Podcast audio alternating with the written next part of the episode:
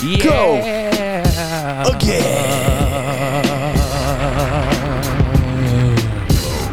we go again. What is up, everybody, and welcome back to another episode of the Knee on Belly podcast. We are your hosts, Nate John. Brandon.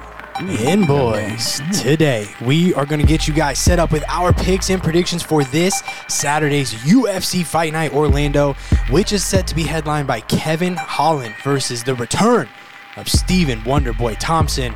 Then we will hit you guys with all the news and happenings in and around the world of mixed martial arts, including Jiri Prochazka's injury, forcing him to vacate the light heavyweight title, and the new title fight that is now set to take its place. Then Brandon, one of his world famous mm-hmm. facts don't care about your feelings. On the way out, gonna hit us. More tune upon your head top, you know what I mean? All that and more, boys. But first, how was everybody's Thanksgiving? Good. I got a little additional one today, so Additional. yeah. Oh, like an, Ugh, I'm, gotcha. I'm so over it. It was yeah. I felt like Thursday when I got home, I'm like, all right, I'm not eating whole food for a week. Literally seven o'clock that night, I'm in the fridge pulling out more leftovers. yeah. And then like then you wake up the next day and you're like, oh, there's no way I can eat leftovers. And then you're eating leftovers. And then it rolls into Saturday. And now here you are on a Sunday morning, like literally, dude, no more whole food for like Yeah. a week. Well, we didn't take. We went to my girlfriend's parents Thursday. We're doing my mom's today, so but we didn't take leftovers from there. Who cooks better food? Mm, I have to say my mom. I, I, Ooh, that's not gonna go over well in the household. I mean, by default, John's dropping bombs. my mom. ouch. My mom can boil water and put it in a bowl, and I gotta. Ouch, John. You never go with your own parents. You can explain to your parents. You can't explain to your girl's No. parents. That that was a rough answer. That not smart. Brandon, agree with me. I You- agree. You're married. Look at- yeah. Not the, not a good answer. Who cooks better for you? Uh, oh, definitely my family. But the thing Uh, is, uh, see, same but thing. no, the thing is, Same like, thing. My wife would 100 percent agree with that. so it's no, not. but you gotta explain it to Deanna now. no, she would agree with it too. No. she, she's actually said as much. So Never. yeah, my mother-in-law's on board with that too. We're good. Mm, Don't believe it. No, I for a swear, second. you We'll have to bring her on the podcast for me to believe yeah, you one. can literally, you can literally. But if you haven't had that discussion with your lady, you can't just say that. yeah, I can say whatever I want about my mom. That's I mean, you my mom. can, but I'm gonna make sure this clip gets out there. That's fine. Favorite dish? Anybody? Anything amazing? it's nothing crazy. It's honestly it's honestly your wife's corn casserole, man. That was like the best corn casserole. I was trying to save some for you guys because there was like half of one left and it just didn't make it to today. I'm sorry And sorry. that's just so crazy to me because I've had I've had so many different corn casseroles, but that one's just always stood out. yeah, I just didn't make it. John, uh, at your girlfriend's subpar um, Did not say subpar. food. Yes, you did. I did not say subpar. Brandon. You inferred it. You did No. it for yeah. You guys are just making minimum. assumptions. your face. you guys are making assumptions. Your face said it was pretty subpar, but what was Did the not. best? What was your favorite thing that you ate? There was some Cajun turkey that was really good. Um, sweet potato, like a souffle type of thing, that was fire. Yeah. Mac and cheese is always a dub. Um, sweet potato pie is a dub. Well, at least we can both agree you're going to your mom's today, and that's going to save your Thanksgiving. no, it's you're just finally gonna gonna add get- on to. you're finally I said gonna get- additional at the very beginning. You're so- finally going to get some good food. No, So that's not what I'm saying. the wink at you gave me when you I said didn't that, wink. yes, you, did, And, Brandon. and Did listen, here's the thing. I'm gonna have access to the same video you do. So Brandon, did he not wink and nudge you? One thousand percent. you.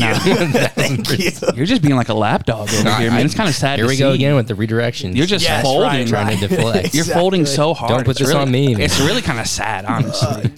Uh, John, let's get in. Let's just get into this, boys. Listen, if you Uh, guys want some real truth, we need to do something here. We need to tell people to subscribe. there you go. Let them know. We need them to give us five stars on Apple Podcasts. Leave us a review. We love to read those.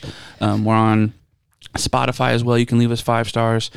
Um, social media, Knee on Belly Podcast, Instagram, going crazy. Um, Knee on Belly Podcast, TikTok, same thing.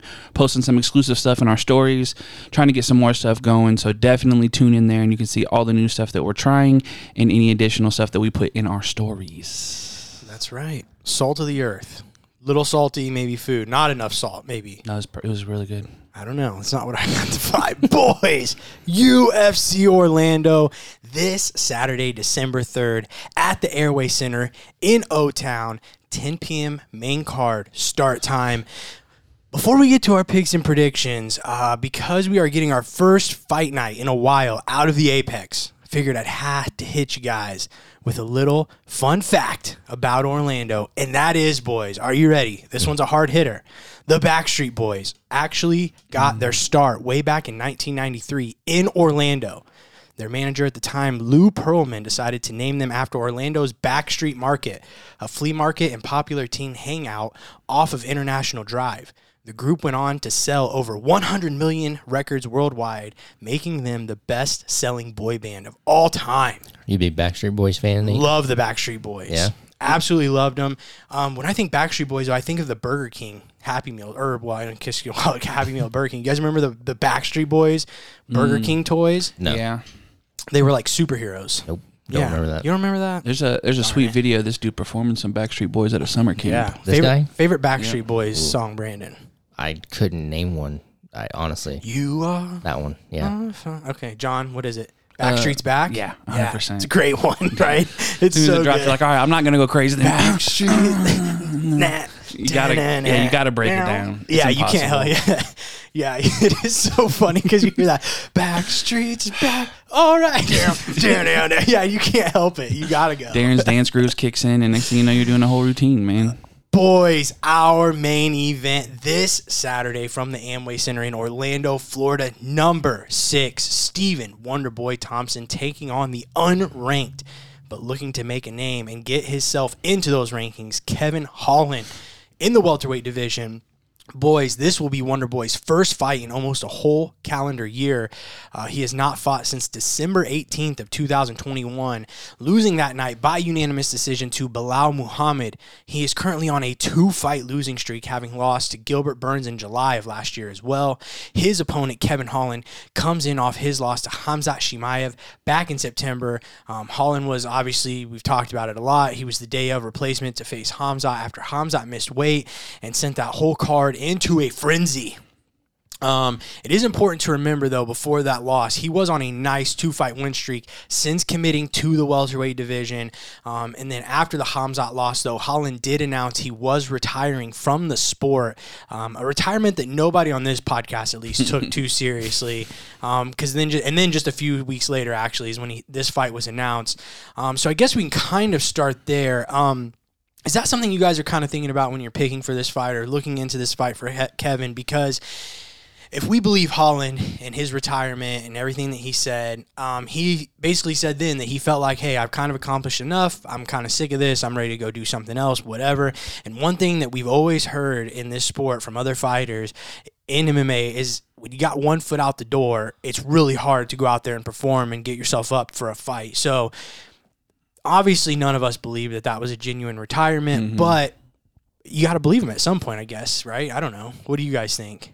No, absolutely not. Because Like, I also think too, I guess on the other side with a Wonder Boy Thompson, like recently, well, before his last fight, I believe, just signed a new six fight deal. Obviously a little bit older in age, but still very much motivated. You mm-hmm. know, to me the the Holland retirement was a lot more and I don't I can't I don't know this obviously I haven't talked to him but it seemed very much to me like an emotional reaction Sure. to just an ass beating I mean it just was what it was right I think that and everything that went into it beforehand. Too. yeah it was just a mess. I just think Yeah. he was fed up and I think he's a genuine competitor so I think after the performance he was just really down on himself Yeah. and that was just kind of where his head was at Sure. um, and then I think after some time you know I think he's he dusted himself off and I, I would I would actually wouldn't be surprised to see him coming into this fight just showing a little bit of a of a improvement in the grappling department just because that's kind of who he is. Sure. Um, and so no, I, I didn't really buy into the retirement at all. Yeah, so you think no, nothing to look into for this Yeah, fight. not for Shouldn't me. be worried about him getting up for a big fight, main event, none of that. And I'm big on the mental side. And no, I don't. I don't think. I think if anything, he's going to come out here with a big point to prove. What do you think? It's interesting because I thought it was a the whole retirement thing was a money move or a, a leverage move for you know making sure he still gets another good fight after losing this one. Um, Yeah. It- because it, it kind of some of it kind of seems like one of his comments was like I made blah blah blah. I don't remember what he said it was. Yeah, I don't remember. Like 150k or something, something, crazy, yeah. and he probably did get a very good payday for you know kind of saving things there.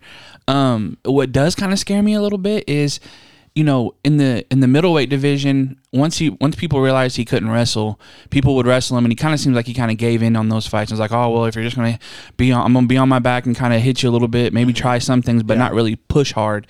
You know, I, I will be interested to see what happens if he has a little trouble getting to Wonder Boy early and he eats some stuff. If he doesn't kind of just try to like gimmick his way out of this fight and maybe just take the money, because mm-hmm. who knows what his motivations are at this point. So I do think there is a little bit, but I, I also do th- agree with you, Brandon, a little bit on the being competitive. And you know, this is a really good chance for him to show he does still belong in the Sure. upper part of this division. Yeah, I mean, obviously, like I said, a win here would probably see his name enter the top 15 somewhere um, of the welterweight division. So, and it's tough, man, because I mean, Wonder Boy is such a big jump in competition, but he was looking really good. I mean, I feel like so much of Kevin, Kevin Holland has been, you know, kind of back and forth between the two, the 85, 70 pound division, but he was always just too small for 85. Um, so I'm really excited to see what we get from him this fight. Let's go ahead, get to our picks. John, who are you taking? Why? How? I'm everything. Gonna, I'm gonna take Wonder Boy. Uh, I think that Holland's gonna really struggle getting to him, like hitting him, because I don't think Holland has that type of striking to where he's gonna be able to get to to get clean shots off on Wonder Boy, and I don't think he has the like the wrestling to get him down to stop him from kind of point fighting him. Um, so I'm gonna take Wonder Boy. Um, I'm gonna say third round TKO. Um, I'm going to take Holland here. I think, yeah, I think with the kicks, I could see him having a little bit of a difficulty getting in inside, but I think Holland's been asking, like he's been wanting a matchup like this for, for a while now, just a good stand up fight. And I think obviously Thompson's going to give that to him.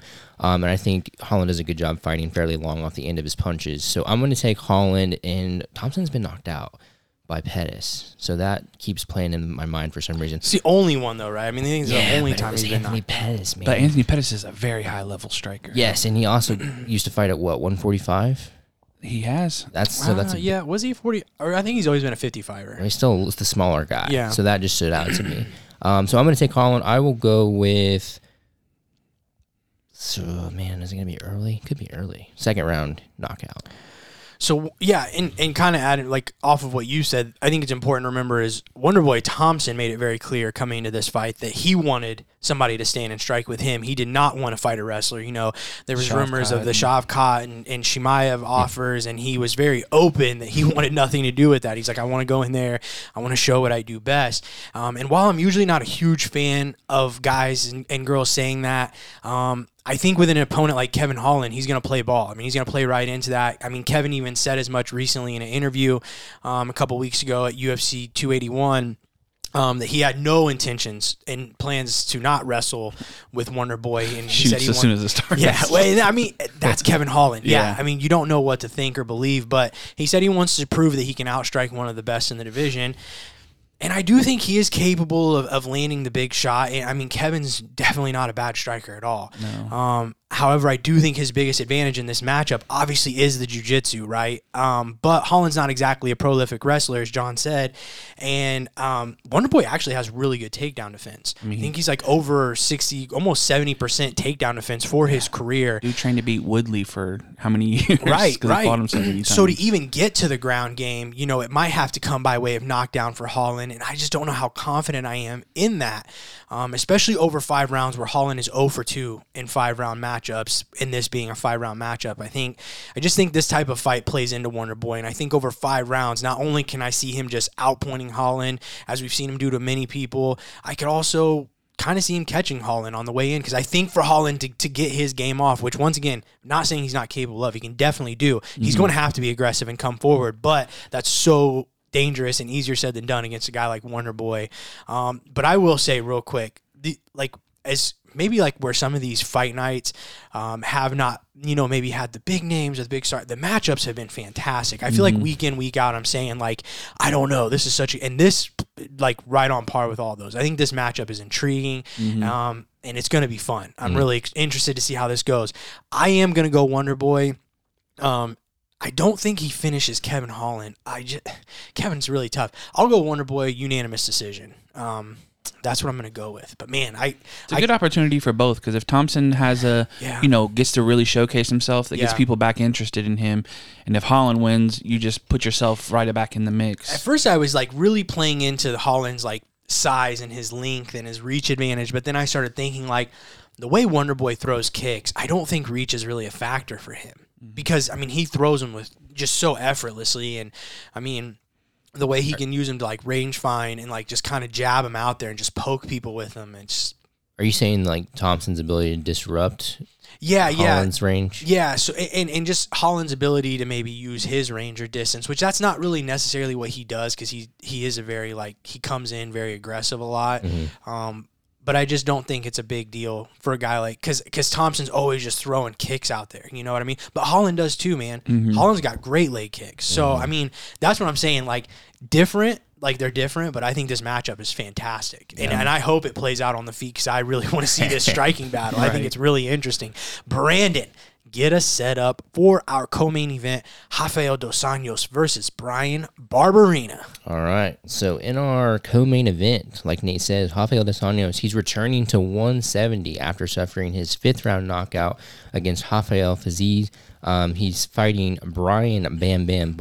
How do you say it? Because I kept saying, yeah, I kept saying Barbonera. Barbonera. I mean, you can go with that. He is he is surging right now with three straight wins over Darian Weeks, Matt Brown, and his most recent uh, win, which was a second round knockout over the former champ Robbie Lawler.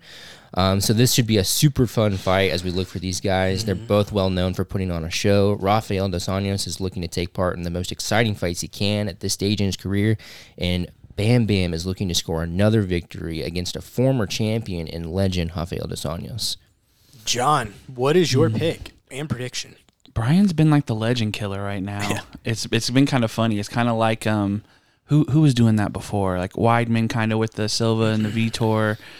Certain people have gone on these. Jones um, has definitely done it. Yeah, it's just people who've kind of done this whole little tour, but. ah, I really like RDA in this one um, because I think he's really hard to put away, and I don't think that he's going to brawl with Barberena like everybody else has. I think he'll he'll shoot, he'll use his grappling. He's very crafty. and I don't think he's just going to get into these barn burners where they're just hitting each other with elbows over and over. I'm gonna act, but I do think Barberena is really hard to take out, so I'm going to take RDA by decision. This was really tough for me. Yeah. This one was, this one was harder for me than the Holland. That's the first Thompson line in my notes for this fight. Man, this is actually a tough one. like that's the first thing I wrote down about this Yeah, fight. this one's really hard. Um, I, I don't. It's hard for me to tell who has the advantage where. I mean, I think Mm-hmm. that RDA is a better wrestler, but Mm. Barberena is just such a weird fighter, man. I don't know how else to classify it. Um, I'm gonna go with Marini here. I think I just think that he- he's been a mainstay at 170, and I think RDA has kind of bounced back and forth. Yeah. Um, so I think that's gonna play into this a little bit. I'll take Barberena by unanimous decision. And I think another reason why it's so tough for me, or like when I'm thinking about this fight or trying to, you know, make a pick, is I just I think it's more because I just don't know what to expect from RDA. Like you know, the the loss to Rafael Fiziev, right? That doesn't look great, but it was against one of the best lightweights probably right now. And I mean, he had some moments in there for sure. But then the one before that, the win over Moicano, though it's aged well, Moicano took that fight on four days' Very notice. short, yeah. So then I don't really know how you measure that either. You know what I'm saying? Um, and then you got Bar- Bryan Barberena, as John said, um, but he's just been like winning fight of the night bonus after bonus, and then uh, you know beating guys like RDA who are in this stage, a similar stage of their career, uh, or you know what I'm saying, beating guys um, that are in the same place that RDA is. Um, and I've like kind of what John was saying though is like I've said in the past is it's like he's like the leader of this like legends division that's like within the welterweight division right now. It's so weird. Um, so I think for that reason, I'm just gonna go with him, man. Um, I think he's a huge underdog um, in this fight, and and probably I thought the number was if I, I remember I thought he was like a plus 500, which I thought He's was plus 400 and yeah, RDA that is a seems crazy 550. That just seems crazy to me, especially when you look down through RDA's. You know, as we're saying, this is him coming back to 170. He went back to lightweight because he was like one and four. Mm. Granted, facing the best welterweights of the of, of the time. Yeah, I mean, Leon like Colby, Chiesa. Leon, Usman. Yeah, I mean, he was literally facing like the best of the best. So I, I, I not saying there's a comparison there, but um, I can just see Barberena coming out, getting all over RDA, um, and just kind of looking to get him in some early trouble. I also think we'll see Bob Barberena really investing in the body, as we've seen him do well in his last two fights, especially. Um, I, he lands just some nasty elbows too, so I can just really see him looking to slice RDA up in this one. But Dos Anjos is as capable though as anyone to handle that type of fight. I mean, I think he, it's like, also a level of opponent when you talk about some of these numbers as well. yeah, for sure. Uh, what, do you, what do you mean? Like Fiziev and Moicano compared to an old Matt Brown and an old Robbie Lawler. Oh, for sure. I mean, that's what. I was saying. I mean, it but it's just still hard to gauge. That's what I'm saying. That's what almost makes it hard because it's like, is it that he's just facing such a high level of competition, or are we just kind of seeing like a little Decline. Well, I think within that same breath, where do you put RDA in comparison to Robbie and Matt? yeah, I mean, higher. 'cause, I mean, Fiziev is the the For fight sure with Fiziev, and but- even Moicano. Those are both ranked guys. So the the fact that he's in that position to fight those guys puts him in a little bit different. I just kinda think I stratosphere, think for in a my guy like. RDA though, his willingness, which I love about him, to just always fight anybody is what's kind of kept him at the top. I mean, he's never said no to anybody. Um, so I do think Except that's for Islam. Did he say no to Islam? Ah, I thought rumored. I thought it fell. out. Yeah, I guess. Yeah, I That thought it fell out a a couple lot. times. Mhm. Yeah, but either way, this fight to me has Fight of the Night written all over it. Uh, both guys so fun. Usually never disappoint. Uh, but give me Barberena. Um, I man, I. I want to say early, but really, I could really see him grinding out a decision and just making it nasty over three rounds. Um, man, it's just you get the visuals of him like completely gassed in both those last fights, but just still throwing bombs. Yeah, I just don't think RDA is going to stay there. Yeah, and I think too. I think I think Brandon, you were the one that said it. Is RDA has really good wrestling. Um, so I think even if it does get a little sloppy like that, he definitely has the advantage there to just take the fight has down. a, has a submission win over Sage Northcutt, man. Oh, dude, you gotta you gotta weigh that heavy. That that weighs Ah, heavy. hold on. dude. Oh, this is so tough. Who? What'd you say, Barberena? I think I said decision. I honestly kind of forget. All right, I'll say Bryan Barberena, third round TKO. Okay. Drags him deep, gets him down, finishes, but easier said than done. I like the decision pick a little bit more, but Yeah. if you already took it. John, uh, we're doing our new thing where one of us picks a mystery fight. Uh, I'm not going to do this every week, but I think this card warrants it. Definitely a good time to do it. What is the mystery fight that you have picked for us to pick for? Just a one pointer, just need the winner. Yeah. So there's a lot. I mean, this, like you said, with this card, as far as matchups go, you know, these the first two fights we just talked about kind of feels a little bit pick and mish. It's really hard to decide how it's going to go. And honestly, almost this whole card is that I way. agree. So I wanted to pick the one that intrigues me the most as far as the matchup and kind of not knowing what to expect. Sure. So my mystery fight is Phil Rowe and Niko Price. Mm. Uh, I think it's going to be the headline of the prelims. It's a good one. Um, Phil Rowe's coming off two knockout wins. He's very, very active on the jujitsu side of things as far as like just kind of sharpening that. Mm-hmm. Niko Price is coming off a win, but he's also coming off a year layoff from an injury. Yeah. Um, but I mean, he's never in a boring fight either. Um, his he's one of his last four, but those are against Luque, Cerrone, Yeah. Pajeda, or um, Michel. So Pereira. So there's there's a lot of tough fights there. Um, but I just you know Niko is very exciting. He's got finishes off of his back, and then for Phil Rowe, he fights so long for that division. He has an 80 inch reach Yeah. at uh, welterweight, and I don't know if there's anybody else who's. Um, I mean, Kevin Holland has like an 81, but there's not a lot of guys who have that. But for my pick, I'm going to take Phil Rowe by decision. I think he's going to fight real long, and I think his he has really good jujitsu. So I think if it gets to there, he could be very, very scrappy. Phil Rowe. I'm taking the Fresh Prince, Phil Rowe, as well. I like him in this fight. Oh man, It's a good one. It's it's dangerous though because Niko Price he can finish you from anywhere. You, see, you remember the one where he, he put his foot up to that guy's neck and off his back and just hammer fisted Yeah, him. yeah, he's a grinder too.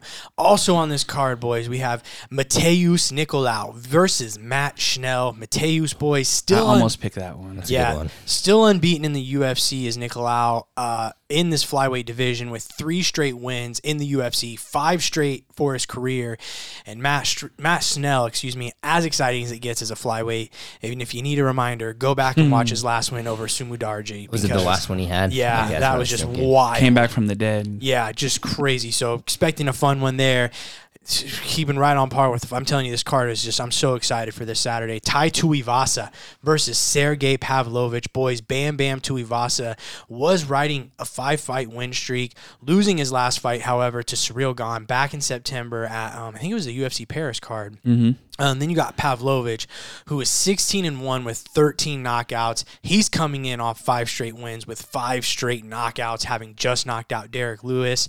Um, and I just don't think this one's leaving the round one. You know, you talk about fight of the night for potential for uh, Barberena and RDA. This has probably got knockout of the night written somewhere on it. I Yeah. mean, just so fun. And then rounding out the main card, starting at 10 p.m. as we said, kicking it off. I mean, you have Eryk Anders versus Kyle Daukaus, not to be confused with heavyweight Chris Daukaus, John. Right, right, right. But I'm sure you'll still have a lot to talk about there.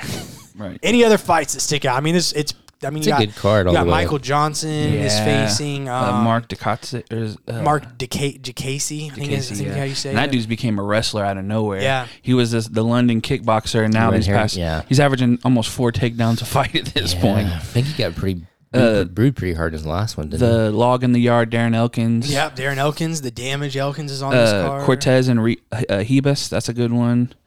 Um, yeah, it's just full of great fights. I agree. Can't wait. This Saturday, 10 p.m. Don't forget. Let's get to the news. Going on the news. Uh, going on the news. Uh, uh. And if you don't like it, Brandon will punch you and give you a bruise. The news. All right, fellas. Um, we're going to start this out with some PFL results. Um, the biggest one being uh, Kayla Harrison losing to her for the third or her opponent that she's fought for three times now, Larissa Pacheco. Is that how you say it? Close. I think it's Pacheco. Pacheco. Okay. But- uh, stuns her by decision, winning the million dollars and the gold, winning the belt.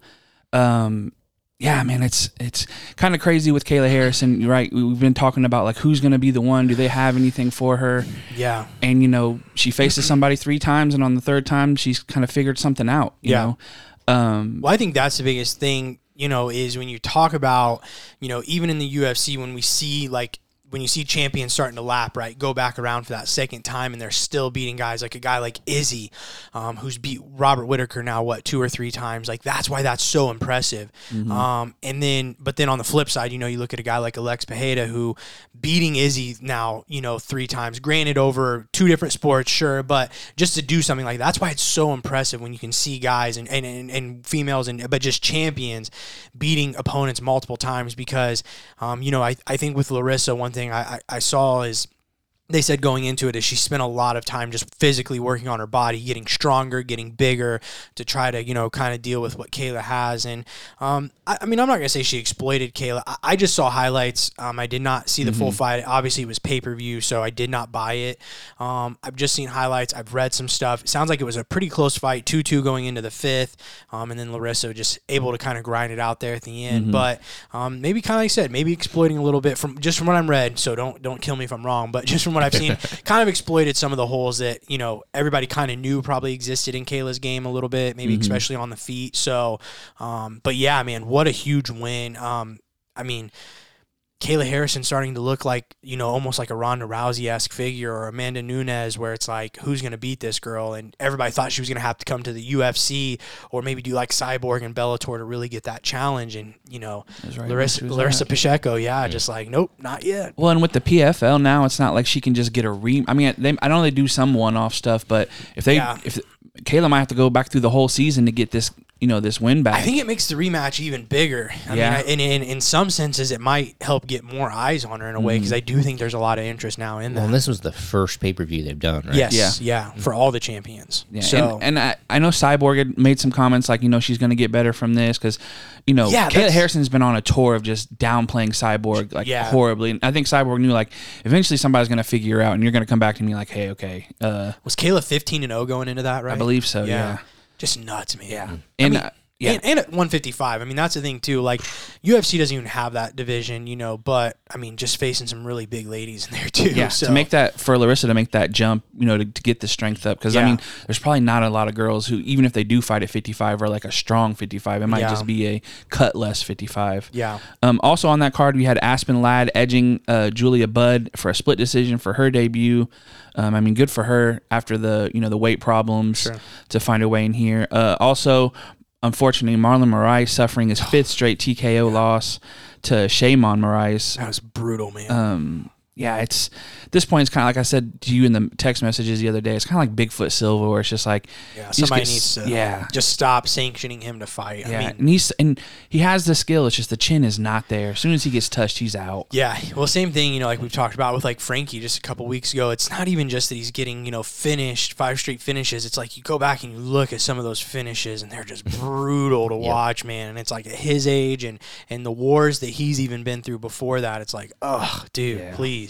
Um, also on that card, uh, Jeremy Stephens losing to the former PFL champion Natan Schulte by slick submission. So UFC guys not necessarily doing great over there yet. Yeah. Uh, good for Aspen to get um, that win in for her. For sure. Um, also, just to kind of stick with some of the kind of talking about Cyborg, I just want to throw this in real quick before we get into the heavier stuff. Cris Cyborg set to make her pro boxing debut in December on the undercard for the Terence Crawford David Avanesyan fight in December 10th.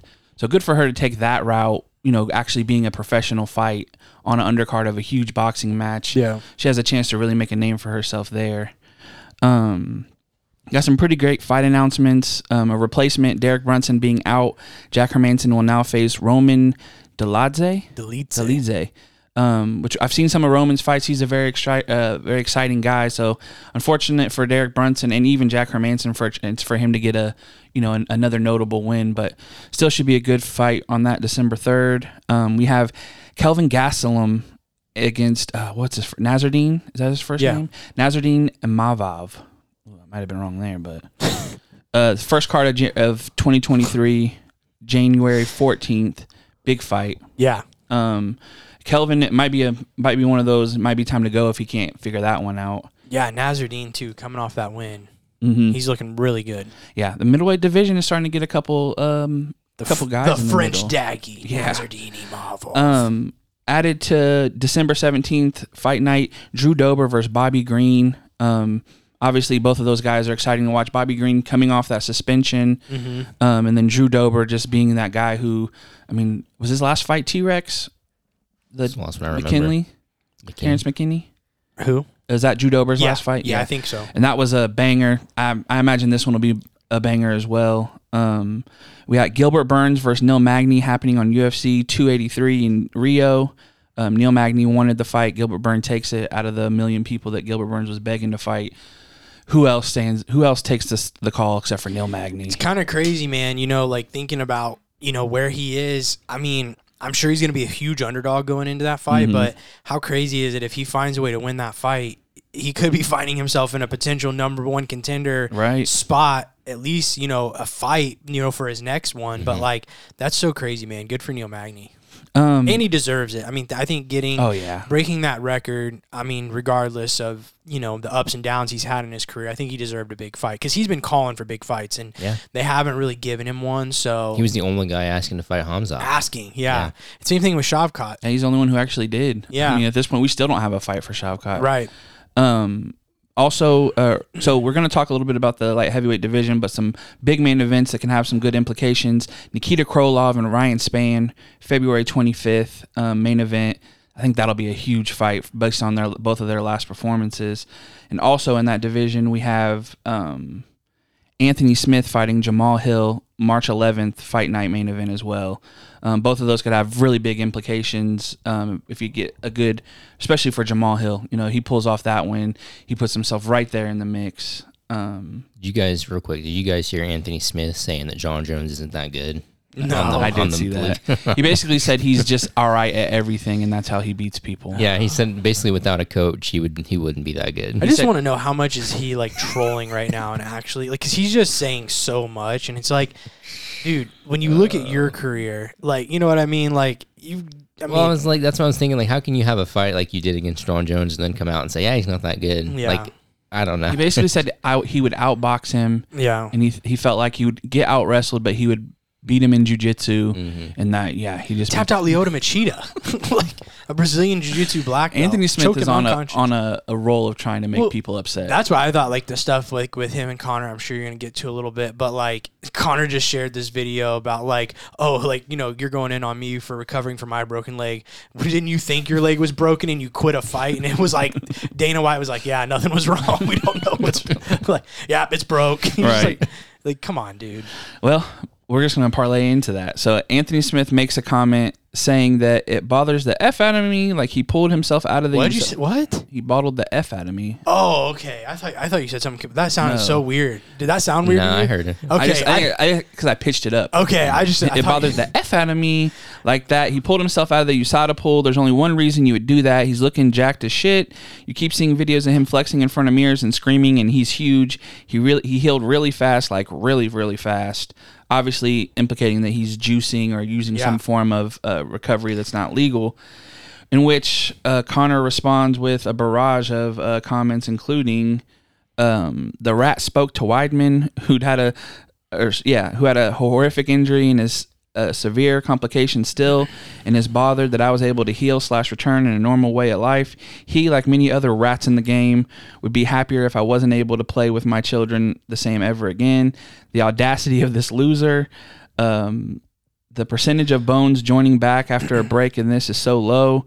You think I care about anything else? I'm Which- the most tested fighter in combat sports. Yeah, which to me, I I feel like essentially, I, I don't I'm not gonna say I'm not gonna put words in, in Conor's mouth, but to me that's a form of admission at least that he probably is taking some things um, that are probably considered banned substances by USADA.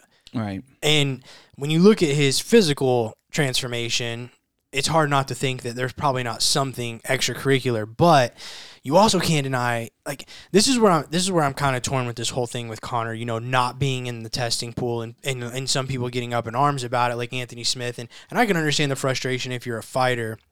But you do have to consider the extremity, like how extreme that break was, and and then mm-hmm. you know, like like most people, like you break something, you do take like a steroid or some type of something, you know, to help heal and stuff. So, in a sense, I do kind of think there should be exemptions for those types of extreme injuries. Now, the problem is, is like somebody like a Luke Thomas stated, is though though that's kind of where he aligns with it is there's nothing in USADA's bylaws that support that type of language to where there should be, you know, there's nothing in there. So they're kind of just making stuff up for Conor. And I think that's where some people are a bit frustrated by it. So I do understand that side of it as well. Mm-hmm. But I would rather just see him, Chris Weidman, like some of these people. I just want to see him healthy. So Right. if they have to go a year or two and just, yeah, take whatever you have to take to get back, he's going to have to test before he comes back. You know what I mean? So it's and like, he did announce that he's clear for testing in February. Right. He'll complete his two tests per USADA, and then they're booking a fight. For But him. the thing is, is USADA just came out, I believe, at like literally this morning or last yesterday, and said that he's probably going to have to do the six months Mm. because they only they only um they only uh, do the two tests or whatever for like special in like certain cases. Yeah, pretty much. And the whoever was the spokesperson spokesman for USADA that I read said that they don't think Conor meets those guidelines. To I didn't see that. yeah, they don't think he meets the guidelines for the shortened uh, testing pool. So he's probably going to have to do the six months. So probably not going to see Conor, you know, until late le- next year. But like I said, if if he has had to take things to heal, and then he's also used it to be, you know, for his own person. I mean, that just is what it is. I mean, Right. you can't you can't do anything about it. But my thing is, when he steps foot into the octagon. I'm not saying he's going to be clean because I mean, there's definitely fighters that are still cheating today. Yeah, like you know what I mean. Right. Like, like surprise. Like I mean, there's no. I didn't put it in the news, but Overeem popped after his last. I mean, uh, there's just yeah. kickboxing People are still as long. People always find a way to cheat and get around things. So and I'm not saying he's not going to have, but he will have been tested before he gets. So nobody needs to freak out. You know what I mean? It's not like, like I just feel like everybody's freaking out, and it's not like he's fighting tomorrow. So we don't know what he's on, if he's on anything, but let's pretend Sure. that he is. Sure, yeah, When that's he- fine. When he comes back in, you do you put any stock in the fact that he's potentially been on, been on something for however long and now he's fighting? I, I would. Ha- I don't know. I don't know what the. Because it's like even yes, I would he- think if anything, it would do more harm coming off of something like that. So okay, because he let's say he gets however many clean tests. Yes, they're clean tests, but that doesn't negate what he did with them in his system when he was off training, doing whatever he was doing. Sure. Well, we're already like you're starting to already see the weight come off. He is getting a little smaller from where he was, um, and that's the thing too. Is I mean, assuming you take Conor at his words, he's going to fight at 170 or 155. I don't think he can carry his current frame in at that weight, so he's going to have to lose a lot of that mass anyways. Mm-hmm. Would you agree with that? Sure, but that doesn't. I mean, yeah, he's gonna have to lose some mass, but again, it doesn't negate what he's gained through any of that time period with the. This, that's the whole argument against steroids, right? Yeah. No, I can I can agree with that, but I also think once again is That might you- be ninety percent of the UFC as well. well, sure, but when you come off of that stuff, there's repercussion. You know, you it, Do you TRT like those outweigh what you got beat I on don't. him? I'm mean, not the guy. I TRT don't- Vitor, Yeah, I just don't. he went from knocking everybody out with spin kicks to losing his way out of the UFC. right, but Yeah. that was an extended time being off. Well, Right. being off of it. So Yeah. So I, I mean, I'm assuming whatever he's on. Once again, we don't know for sure, but if we're gonna play that he is on something that, and I'm not even saying it's like a testosterone replacement or anything. I mean, it's it could just be something to help him heal his, you know, injury. His bone. Now, once again, is he taking advantage of the fact he's not being tested and then taking extracurricular stuff that has maybe?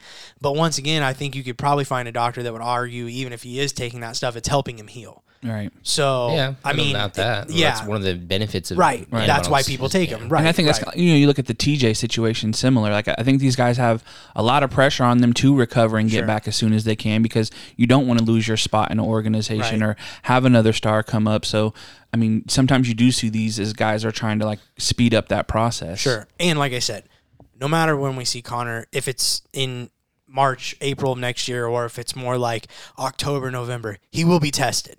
Right. You know what I mean? Not saying there's not ways around those tests because, like I said, believe me, there's Brock Lesnar. there's Brock no there's people Brock fighting Lesnar. right now in the UFC. I guarantee you guys that are dirty, Right. And they're just finding ways around tests. I mean, it just there's always as long as there's competition, people are gonna find a way to cheat, right? I mean, that's just how it is. So, but And he's on a microscope now. right, well, know, he will be, and yeah, I think when he comes back in, he's probably going to get tested every probably every week. and I and I because see I could I feel like there is a case for him to maybe have the advanced turnaround of the two months. You know, I think them because of the severity of his injury and the recovery time and all that. Like, but I also think that's why they're saying like no, he's gonna have to do the full six months because. But then getting back to the root of it is there is they did kind of just make up rules for him in this instant. I think now they know because if nobody talked about this, if nobody went to that list and was like, "Hey, Conor's the only active UFC fighter that hasn't been tested mm-hmm. this year," they were just going to try to sneak it under. You know, they were just going Right. to slide it under the rug. No, nothing mm-hmm. to see here. And but then it got called out. So now I feel like USADA to kind of save face and kind of keep up their reputation a bit. I feel like they kind of have to. But even I just feel like at this point their reputation is pretty tarnished. But that's another. there's a lot, yeah, there. that well, is and I another mean, if it is, then you kind of have to do the extra stuff to try to regain people's trust, right? So now that you know that this is a thing, if they do let him back in, you know, after two tests, it's like, oh, there goes USADA. But if they do kind of use him as an example to try to say, hey, no, we're taking this serious, it might turn some people's opinion. maybe one or two. Yeah. yeah. What you got there on? All right, last thing it's uh and probably the most shocking thing that's happened in a long time for us. Uh, you know, we're all sitting around and then we start sending each other screenshots of stuff. Um, Jiri Prochazka forced to vacate his belt after what Dana White is calling the worst shoulder injury that doctors in UFC has ever seen from from a fighter. He said it's really bad. His shoulder is very very bad. He's going to need serious surgery that will require extensive rehab. Um, shortly after, we see we find out that um, the replacement fight for the belt will be uh, Jan Blachowicz and uh, Magomed Ankalaev. Um, then we find out Jan Blachowicz didn't even learn about the fight until he got off of a plane that he was on that he's going to be fighting for the belt. And then we find out from Glover that um, they offered him Magomed. Magomed at first. He said he wanted more time to adjust to a different opponent who's a southpaw and who uses more wrestling. They said no. Well, he yeah, they offered him Magomed. He said no. Then they and he countered and asked if he could fight Jan Right. because he's you know he's fought him before, so he's like you know I wouldn't have to change. I know how to fight him type thing, and they said no to that. So, Right. And he also asked to try to get it moved to the Brazil card. like two months. yeah, just a couple months, and they basically said we need a title fight on this Sure. card. So if you do not want, if you do not take this fight against Magomed, it's, we're going with Jan and Magomed, Yeah. and that's where we're at um, currently. Yuri had basically he made a statement basically saying that he was injured during training in Vegas while finishing his preparations. Uh, he injured his shoulder and it's going to be out at least six months. Knowing that, I've decided after consulting with UFC management that due to this time constraint, I will not hold up the division and I will vacate my title. I will go for the belt as soon as the doctors give me the green light. Um, so yeah, he's basically gonna.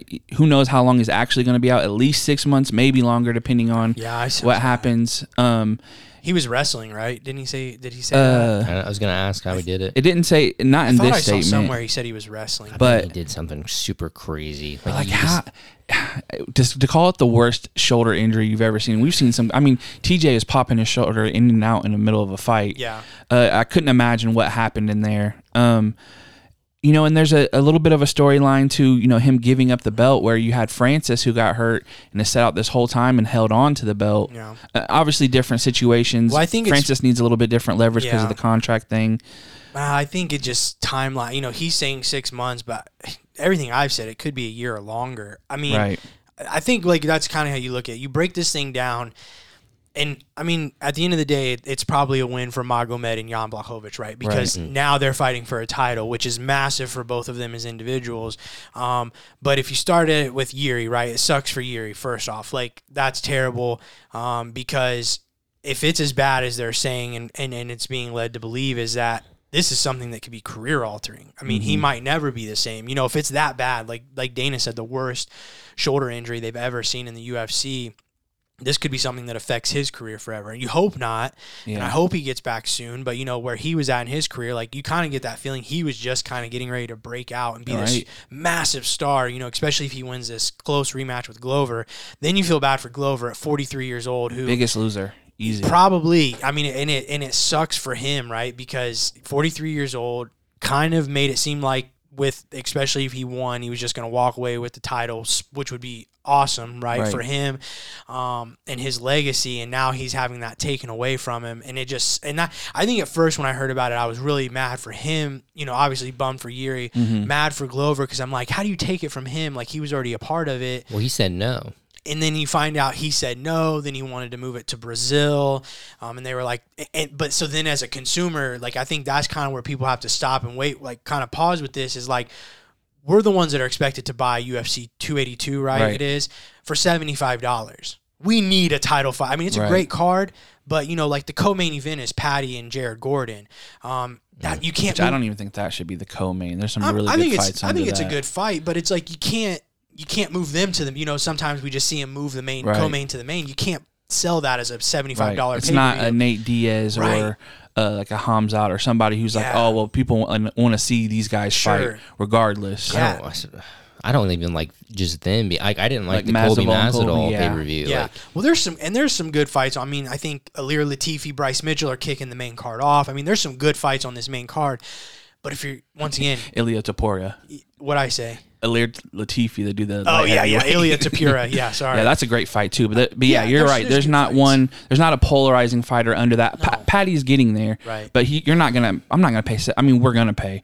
Don't get me wrong. But in your head, you're like, why would I pay seventy five dollars right. for you know Patty to possibly lose to this guy and you know there's not a title fight involved. It's what, just, yeah. what do you guys think about Glover saying no just because of the change? Of I don't blame. opponents? So then, so then you get back to that, and it's like that's what I'm saying. It's like I don't even fault the you. Like I think a lot of people were kind of mad at the UFC that Glover wasn't involved. But like, what do you expect from him too? Because like I said, at the end of the day, come December 10th, we have to pay for that pay per view. Do you want to pay? You know, without a title fight, do you want to pay for that? Right. You know what I mean? So it's like I understand it from the UFC side too.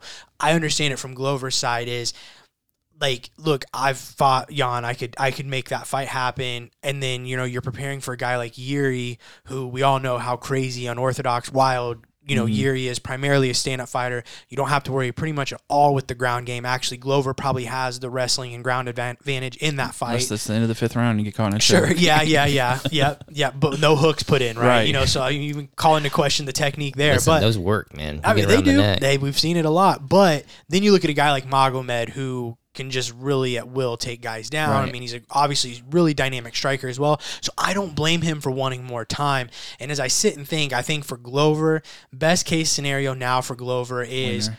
Well, oh, yeah, I mean, I think that's a foregone conclusion that he'll get winner, but I think it's that whoever wins gets out of this fight healthy because if he was cool with moving it two months from now, if the winner of this can turn around in two or three, say maybe even four at the most months, I think that's still a win for Glover. You know what I'm Mm-hmm. Right, saying? yeah. Um, because I do think the UFC will make it right because I don't think they look at it and as being like you, you know, Brandon asking what do I think about Glover. I don't think the UFC's mad. I'm sure they get it, but they have a they have to sell a product Right. too. So um, it just sucks for everybody except for Jan and, and Magomed, who Right. you know, congratulations to them. And that's the other side of, you know, Glover asking for Jan, and I understand them saying no to that because between Jan and Magomed, if I asked you who you thought deserved the title next, I think it's Magomed.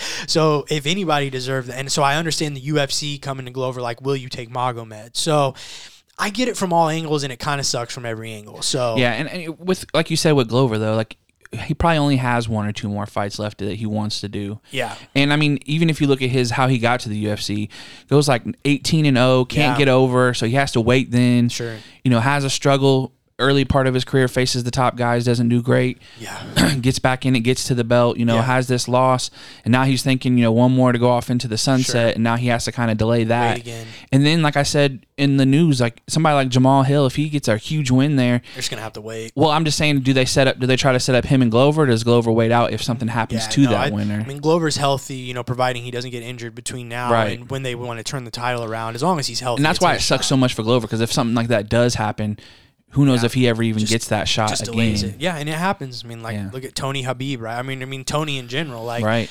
talk about a guy deserving of a title shot that he never got. I mean, it Yeah. sucks, man. It Well, he got the interim title Yeah. shot. Yeah, that's true. Okay, boys, we are running low on. We have literally ten minutes left on our card. I did not realize it was almost full. So, Brandon, are you ready for facts? Don't care about your feelings. I'm ready. Let's go. Facts don't care about your feelings with the Knee on Belly Podcast. Oh, yeah. Hold on. I thought this was my segment. With your host, Brandon. That's my point. I know MMA. What I'm saying is it's overhyped, it's overrated. He doesn't give a damn about your feelings. You're reacting on feelings. I'm reacting on facts. Anderson Silva is one of the most overrated fighters of all time. Brandon's world famous Facts Don't Care About Your Feelings with the Knee on Belly Podcast. I'm going to take some words from Ben Shapiro here. Facts don't care about your feelings. Okay. So right before I jump into this, I just want to say one thing. I want to challenge our listeners real quick because here's here's what I want. I want interaction from you guys. So if you're listening to this on Monday when this comes out, just send in one, we'll say just question or thought you have on MMA or some something similar that I can look at, maybe potentially respond to on my next segment because that's like where I really want this to go. So if you hear this and you have something you want thoughts on or you have something maybe you disagree with me on, please send it in so I can respond to it. Nice. So that's the first thing. Now, here's our facts don't care. So I think it was last week or the week before, Nate, you talked about the Daggy takeover. So I'm gonna kind of spin that in. I, I think it's time to talk about the Sambo takeover. Here's where I'm going with this. Okay, I don't know if you guys Meaning like like sambo as like a, a um, aspect as- of mixed martial arts. Yeah, Okay, gra- okay, grappling. Okay, okay, so. I don't know if you guys saw. Um, there was a little video that came out. Craig Jones was talking about. Obviously, he's prepping Volk for um, Islam. Mm-hmm. Islam's a big, obviously, Sambo guy, and one of the things he had said was he was kind of responding to Makhachev, who had talked about a lot of black belts deserve it to be taken away because once they get in front of a guy who knows how to pass and pin, they basically don't know what to do with it. I don't, I don't know if you saw that. It was after his win over Charles Oliveira. So okay, so so re, so say that one more time. So Islam said that Islam basically was referring to Cormier brought up Poirier having a black belt. ju- so he's saying jujitsu black belts deserve to have them taken away Correct. if they lose to a sambo guy. Basically, just he's basically just saying that They can't sambo deal with guys, sambo. sambo. guys run through black belts. Gotcha, is what he, gotcha. is what he's saying. Okay, okay. Um, and Craig Jones, I'm going to read his comment, then I'll kind of get into a little more Okay. about what I'm saying here. So, um, this is a quote from Craig Jones. I honestly agree with Makhachev when he says a lot of people deserve to have their black belts taken away. Um, I kind of agree with that. I think what those guys talking about Makhachev's camp are doing is sort of superior to what we've been doing for a long time because we build an entire sport around conceding bottom position. Um, and then he talked. That's basically where he was going with that. Like the whole idea around jujitsu is you sort of concede bottom a lot. Um, but he said on the next quote, he's like, once guys learn how to pass and pin, it really negates a lot of that. So thinking about it from an MMA perspective, there's there's two um, divisions essentially with sambo. There's sport sambo and combat sambo. Combat sambo is sport sambo with strikes, so elbows, kicks, punches, and then sport sambo is just no strikes, but there's all the submission aspects, and there's a lot of emphasis on upper body throws and and that sort of thing when we translate that to MMA, I think we're starting to see. We've always talked about wrestling kind of playing a role in terms of how it can negate jujitsu. From my perspective, Sambo is the best of both worlds because it has the takedowns that jujitsu lacks, and it's got the submissions that wrestling lacks. Mm-hmm. So when you see, and we're starting to see it more and more with any of these dag guys who just have spent a lot of time in, in combat Sambo, and real quick, when you get a chance, go look at how many guys from Dagestan just ha- are master in sport in, in sambo or combat sambo. It's Magomed Ankalaev is another one. And Yeah. we barely see much of his his wrestling. Sure. Um, so anyway, I think because of those different aspects of sambo, the striking and the combat portion, but also the wrestling and just the sport division, I agree. I think it sort of trumps jujitsu in a lot of ways because I think jujitsu guys, in an MMA perspective, how many jiu-jitsu guys have we seen Ortega, Oliveira who lack a decent takedown and they can't establish any jiu-jitsu? Yeah. But all these sambo guys, they can do it. They can take guys down, and once they get on top, they can hold everybody down. Yeah. Right. Um, so I, I, I, as a jujitsu practitioner, um, I agree as well. I, th- I think that one of the things jujitsu guys need to do is obviously get better takedowns, but B, I- it's hard for me not to see sambo right now as sort of a, in an MMA perspective specifically, as um, The best- elite, elite. Yeah, I mean, So better. you would say right now, Sambo is the best base for mixed martial arts. Ye- yes, Would you take a Sambo world champion over a NCAA Division One champion? in a mixed martial arts fight, Yes. combat sambo world champ. Yes, What if it was the sport, not the combat Sambo? ah, it's a little tougher. That's it's tougher. Um, What about an ADCC champion over a combat? yes, I, there was a quote I didn't Or not a combat, a sport. Because I'm taking strikes out of it, just grappling base. Yes, and here's a this is a I didn't screenshot the quote. I can find it. if People don't believe me, but Khabib has a has a quote. He's talking about Islam. He said, "I've seen Islam go with ADCC champs and tap them out." He said, "I'm not saying names, but I've seen him go with 77, 88, 99 kilograms and tap them all out." And he said, "And they're world champs in ADCC." So I'm not saying names, but I've seen it, and I believe him. Right. Um, I don't have any reason not to. And I've seen videos of Islam taking down um, freestyle champs, uh, champions from Russia. Yeah. I mean, which Russia and America wrestling is slightly different. But so, yes, my answer is I would still take the Sambo guy. I mean, dude, it's a tough argument. I mean, when you look at most, like, especially the the impact that that, that these guys have all had on the sport right now, I mean, it, it, it's a tough argument, right? Because, I mean, go through. I mean, you got Islam, obviously Habib, you know, um, Usman now, or uh, um, is it Usman or Umar in Bellator? Usman. Usman in Bellator. I Umar's mean, in UFC. yeah, I mean, and it's not. I mean, even outside of their camp, there's there's Daggies There's and Saeed, Russians, yeah, they- yeah, that that are coming in, and um, Magomed. You know, like you know, Magomed could be a champion come two weeks. So I mean, we just seen some of it happen in the Bellator with Yeah. um, uh, Vadim Nemkov went and trained with Islam, and he said he felt like he was getting crushed by a thing at concrete rolling with Yeah. him. but I, just think it's a bigger knock on jujitsu, which again, as a jujitsu practitioner, like one of the things Craig said is just you know guys get used to playing on bottom until they go with somebody who knows how to pass and Sure. pin, and that's the the staple of of sam, sambo. So let me ask you this because like when I okay, so I, when I was in New York, I, it's funny because like I just kind of looked up like MMA gyms, jujitsu gym, like just kind of combat gyms when I was in New York. Um, it's just kind of something I always do. I just like seeing what's in the area. Sambo, there was a ton of Sambo gyms in New York. Um, there was like actually I had one kind of like just a block down from me, but I guess like when you're talking about like like Midwestern kids, you know, like uh, wrestling kind of dominates. I feel like grappling here in the Midwest, right? But so how do you think then do we counter? Because if sambo is like the best base, and and we've even heard a lot in jujitsu, even is like these these young daggy guys are coming. You know, mm-hmm. not even just in MMA, but in jujitsu as well. So it's like, how do you address that now in America, where obviously, you know, unless you're lucky and have you know somebody that's maybe immigrated to the country that is teaching sambo or, or at a high level it's like do do we need to maybe reshift the jujitsu? Do we need to maybe you know? So, for- and I'm meaning for MMA specifically, or like the wrestling. I mean, how do you even combat it at this point? So I, I think it comes down to I think it comes down to the wrestling essentially. I think like I think if if jujitsu guys, Bo Nickal for instance, like we saw him wa- launch up that mountain triangle like super smooth, Sure. it looked great. Um, but he's got such a strong base in offensive wrestling. I, I guess we can't really say about his defensive wrestling at this point. We don't know what that looks like Sure. in an MMA perspective. But jujitsu guys just have to they have to learn how to take people down, and they have to be also. I think the aggressiveness. Like there's this whole concept behind jujitsu. It's the gentle art, which I, I understand that. I get where it comes from. They're not. There's nothing gentle about sambo. I don't know if you've ever went out and looked at sambo highlights. They're not. They are ruthless, man. It looks like some of the most brutal training. Yeah, and it's You're a lot of that. shorts and a jacket. Yeah. Yeah, and a lot of the stuff they're doing, you get called for and you get DQ'd in a jiu-jitsu match. Mm-hmm. And I think when you carry that over to MMA, man, I'd rather have the ruthless guy than the one who's practicing Sure. the gentle art.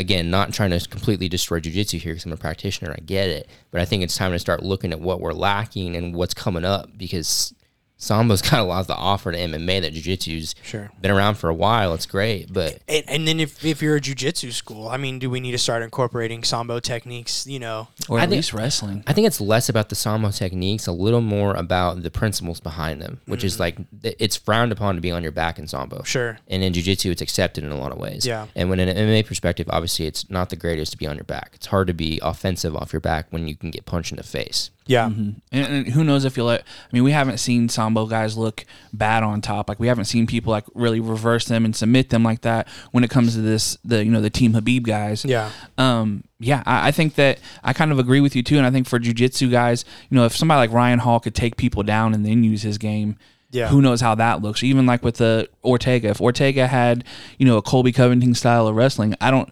His level of grappling and being able to work off his back, but not having to do that, probably helps him out tremendously, even mm-hmm. against Sambo guys. Mm-hmm. We literally have two minutes left on our memory card, so we have to stop. I could go longer on this, but because I think it's an interesting aspect or point, and I do think when you follow like even jujitsu at the highest level, like a B team or New Wave, they're putting a lot of emphasis on wrestling and takedowns. control, yes, pins. Mm-hmm. yeah, you're kind of starting to see that shift a little bit. So it's an interesting point. Wish we could go longer on it. Unfortunately, literally. Now, now we're at like 60 seconds. So, uh, Brandon, what is your song of the week? Linkin Park's bleed it out. Bleed it out. Okay, I don't even know that song. John, what is your one for the people? I'm just thankful for you guys in this podcast and everybody who listens. Thankful to have some good food today, finally, right? No double food.